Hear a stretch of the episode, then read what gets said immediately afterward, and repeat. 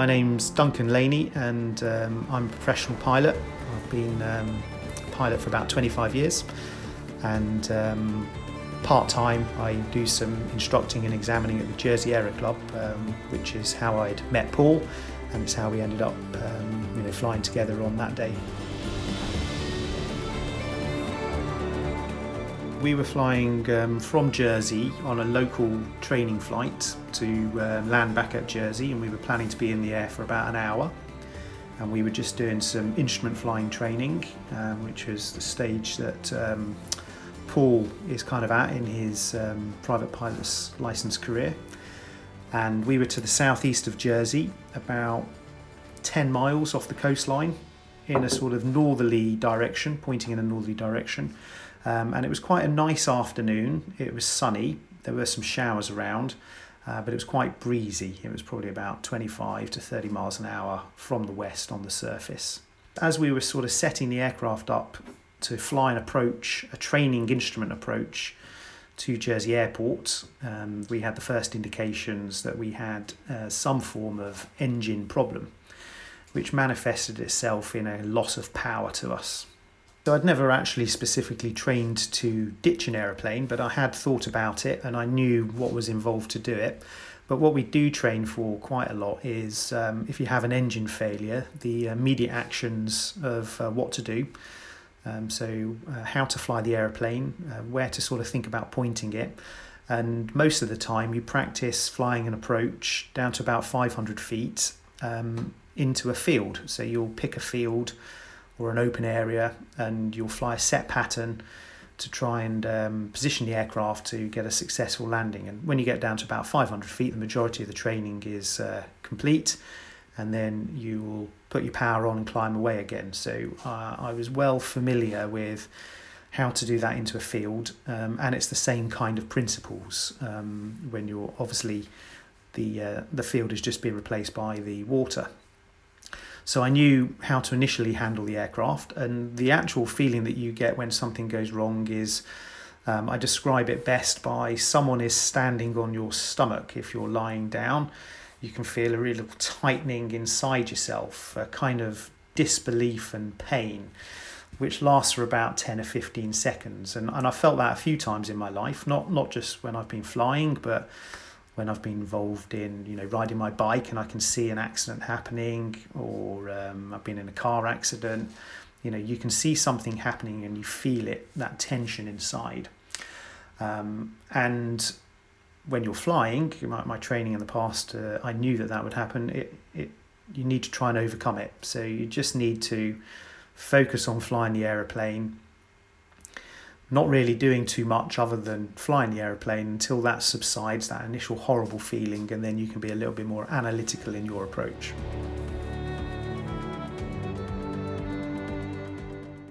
When it sort of became apparent that we were in real trouble and we were probably going to end up uh, ditching the aircraft, um, then we declared an emergency to air traffic control, and of course, um, in doing so, that enables them to um, carry out their own independent procedures, um, which I've been told afterwards was to fix our position. Uh, they could start um, putting the emergency services on alert. Um, they could start um, doing things that they need to do to try and um, you know get us rescued when the inevitable was going to happen. The whole descent until we ended up in the water was only about two to two and a half minutes. So the whole thing happened you know, incredibly quickly. Um, but it was nice to have that external agency um, with us, knowing that when we did end up in the water, they knew, you know, our pretty approximate position, um, and they also told us the help was going to be on its way. So that was a nice feeling. The, the actual uh, touchdown of the aircraft onto the water was just like touching down onto a, onto a runway that's obviously moving around a little bit. Um, so um, the actual maneuver to land on the water, I treated it just like uh, landing onto a runway. Um, but obviously there was big deceleration after we uh, touched down, and the rush of water that we experienced was a little bit like in the film Sully when they landed on the water. Um, the water comes straight over the top of the, uh, the aircraft, over the top of the canopy, and you completely feel enveloped by water. It's a great big surge of the sea that's coming over the top of you. And I think uh, that was probably just the spray that was, um, you know, that, that was felt by the aircraft as it touched down. And yes, it was been quite noisy, and we'd been quite busy um, up until that point because up until we actually touched down in the water, there was still a belief that we might be able to climb away if power suddenly came restored back to the aircraft. Um, but then, obviously, once we touched down, we slowed down, and after that surge of water, we ended up with the engine shut down, just sat there in a really eerily quiet environment. Um, there was no noise, it was just uh, normal, natural, um, the noise from the sea. Um, so that was kind of strange, feeling a little bit, um, you know, going from uh, a quite high intense period to actually just uh, almost sitting there. And Paul and I both looked across at each other, both asked ourselves, uh, each other if we're okay. And then we moved on to the next phase, which was to egress from the aeroplane and then to think about whether we need to get into the uh, life raft or not. I think the aircraft are designed to float for a certain while, um, uh, but I think it just depends, um, you know, maybe on the actual um, materials that are used in its manufacture. Uh, maybe the age of the aeroplane has a bit of a factor in it as well.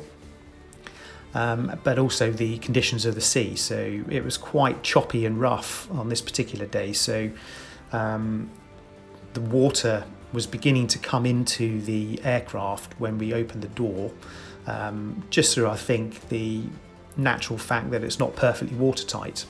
Um, so it is going to take a period of time. Um, I thought it was going to stay afloat a little bit longer than it actually did. But I think had the um, the conditions, the sea conditions, hadn't been quite so choppy, it probably would have stayed afloat a little bit longer than it did. Of course, it probably gets to a point a point of no return when there's so much water that's got on board that, that then that's when it's going to that's when it's inevitably going to sink. Um, when we did watch it sink, it went down nose first because obviously the, the engine's the most uh, heaviest part. Um, and it literally went um, nose first and the tail flipped up out of the water and then probably just went straight down to the seabed from there. Um, but I did think when we got outside the aeroplane that we might, you know, we might be able to stand on the wing of the aeroplane um, hopefully for the duration of the time that it would take for the RNLI to come and get us, um, which I thought might be, you know, um, maybe an hour, an hour and a half. I w- I wasn't really too sure, but um, I certainly wasn't expecting the aircraft to sink or to start sinking in the time frame that it did, which was only a couple of minutes. The actual being in the life raft, yeah, I mean, it's a small life raft um, and you're cold and um, you are beginning to feel maybe a little bit queasy because it's going up and down a little bit. Um, but the actual initial feeling is one of okay, um, is anybody coming to get us? We we you know all the training I've done in the past in life rafts, I've always known that someone's there in a safety capacity, and if I get into trouble, they're just going to come and haul me out. But you in a real life situation, you have those doubts in your mind. You don't know if someone's definitely coming to get you and you've got to overcome that with a bit of rationality, and uh, that's what Paul and I, I think, did really well. We we reassured each other and we tried to put everything into context. You know, we said, well, air traffic control know roughly, you know, where we were, um, so they know that um, you know we're in the water. I had a um, a personal locator beacon which I'd activated, uh, and although I didn't know if it was definitely broadcasting where we were, um, I you know I had a high confidence that it was going to be sending out our position, um, and so when you rationalise all of that, you, you kind of you know that someone's coming to come to come to get you, but it is very difficult to get that horrible feeling away from you that crikey we might not get rescued from here and we might end up in France. We saw a um, the French helicopter overhead. Um, and, uh, and a few other aircraft. Um, but then the first indication we had that the um, RNLI were there was the uh, the RIB, um, which was uh, to the south of us, conducting their um, their search pattern. Uh, so that was the first indication that we had that they were there. And then as we saw them coming towards us, um, it was definitely obvious then that it wasn't uh, just another boat. It was indeed the uh, the RNLI. Um, and then, you know, the the emotion that we experienced was um, mostly of relief. You know, relief that first off we'd been found, and then um, secondly that we were going to be out of the dinghy and rescued and, and taken back. So um, as I said before, in that dinghy, you still always have that horrible feeling of doubt. Um, but then when you first see the um, the life raft coming towards you or the lifeboat, um, then you have that enormous, overwhelming feeling of relief that you're going to be out of the situation. Subsequent to the event, we've had um, a few occasions when we've met with the crew. Um, firstly, to go and thank them, and we've done a few other little events with them.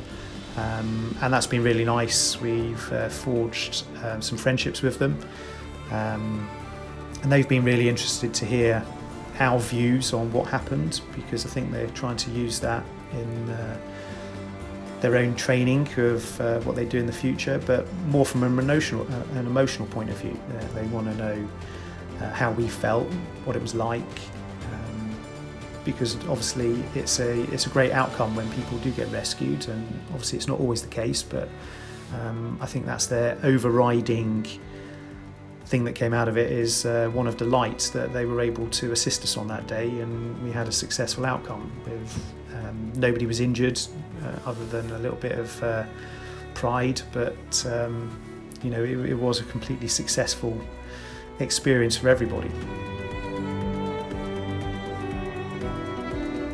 It's an organisation of volunteers, that people that give up their own free time for the benefit of the greater community, um, without which then um, inevitably lives would be lost at sea. So, um, incredibly grateful for the people that do give up their spare time um, to volunteer for the RNLI, and um, they strike me as being an incredibly professional organisation um, that you know, do a fantastic job when they're called upon in some pretty austere circumstances.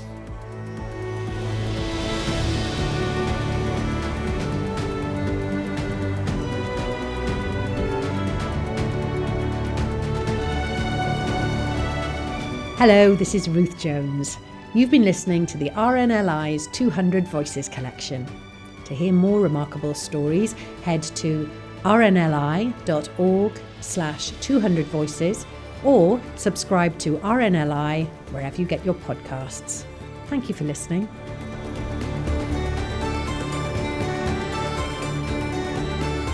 Two Hundred Voices is produced for the RNLI by Adventurous Audio Limited.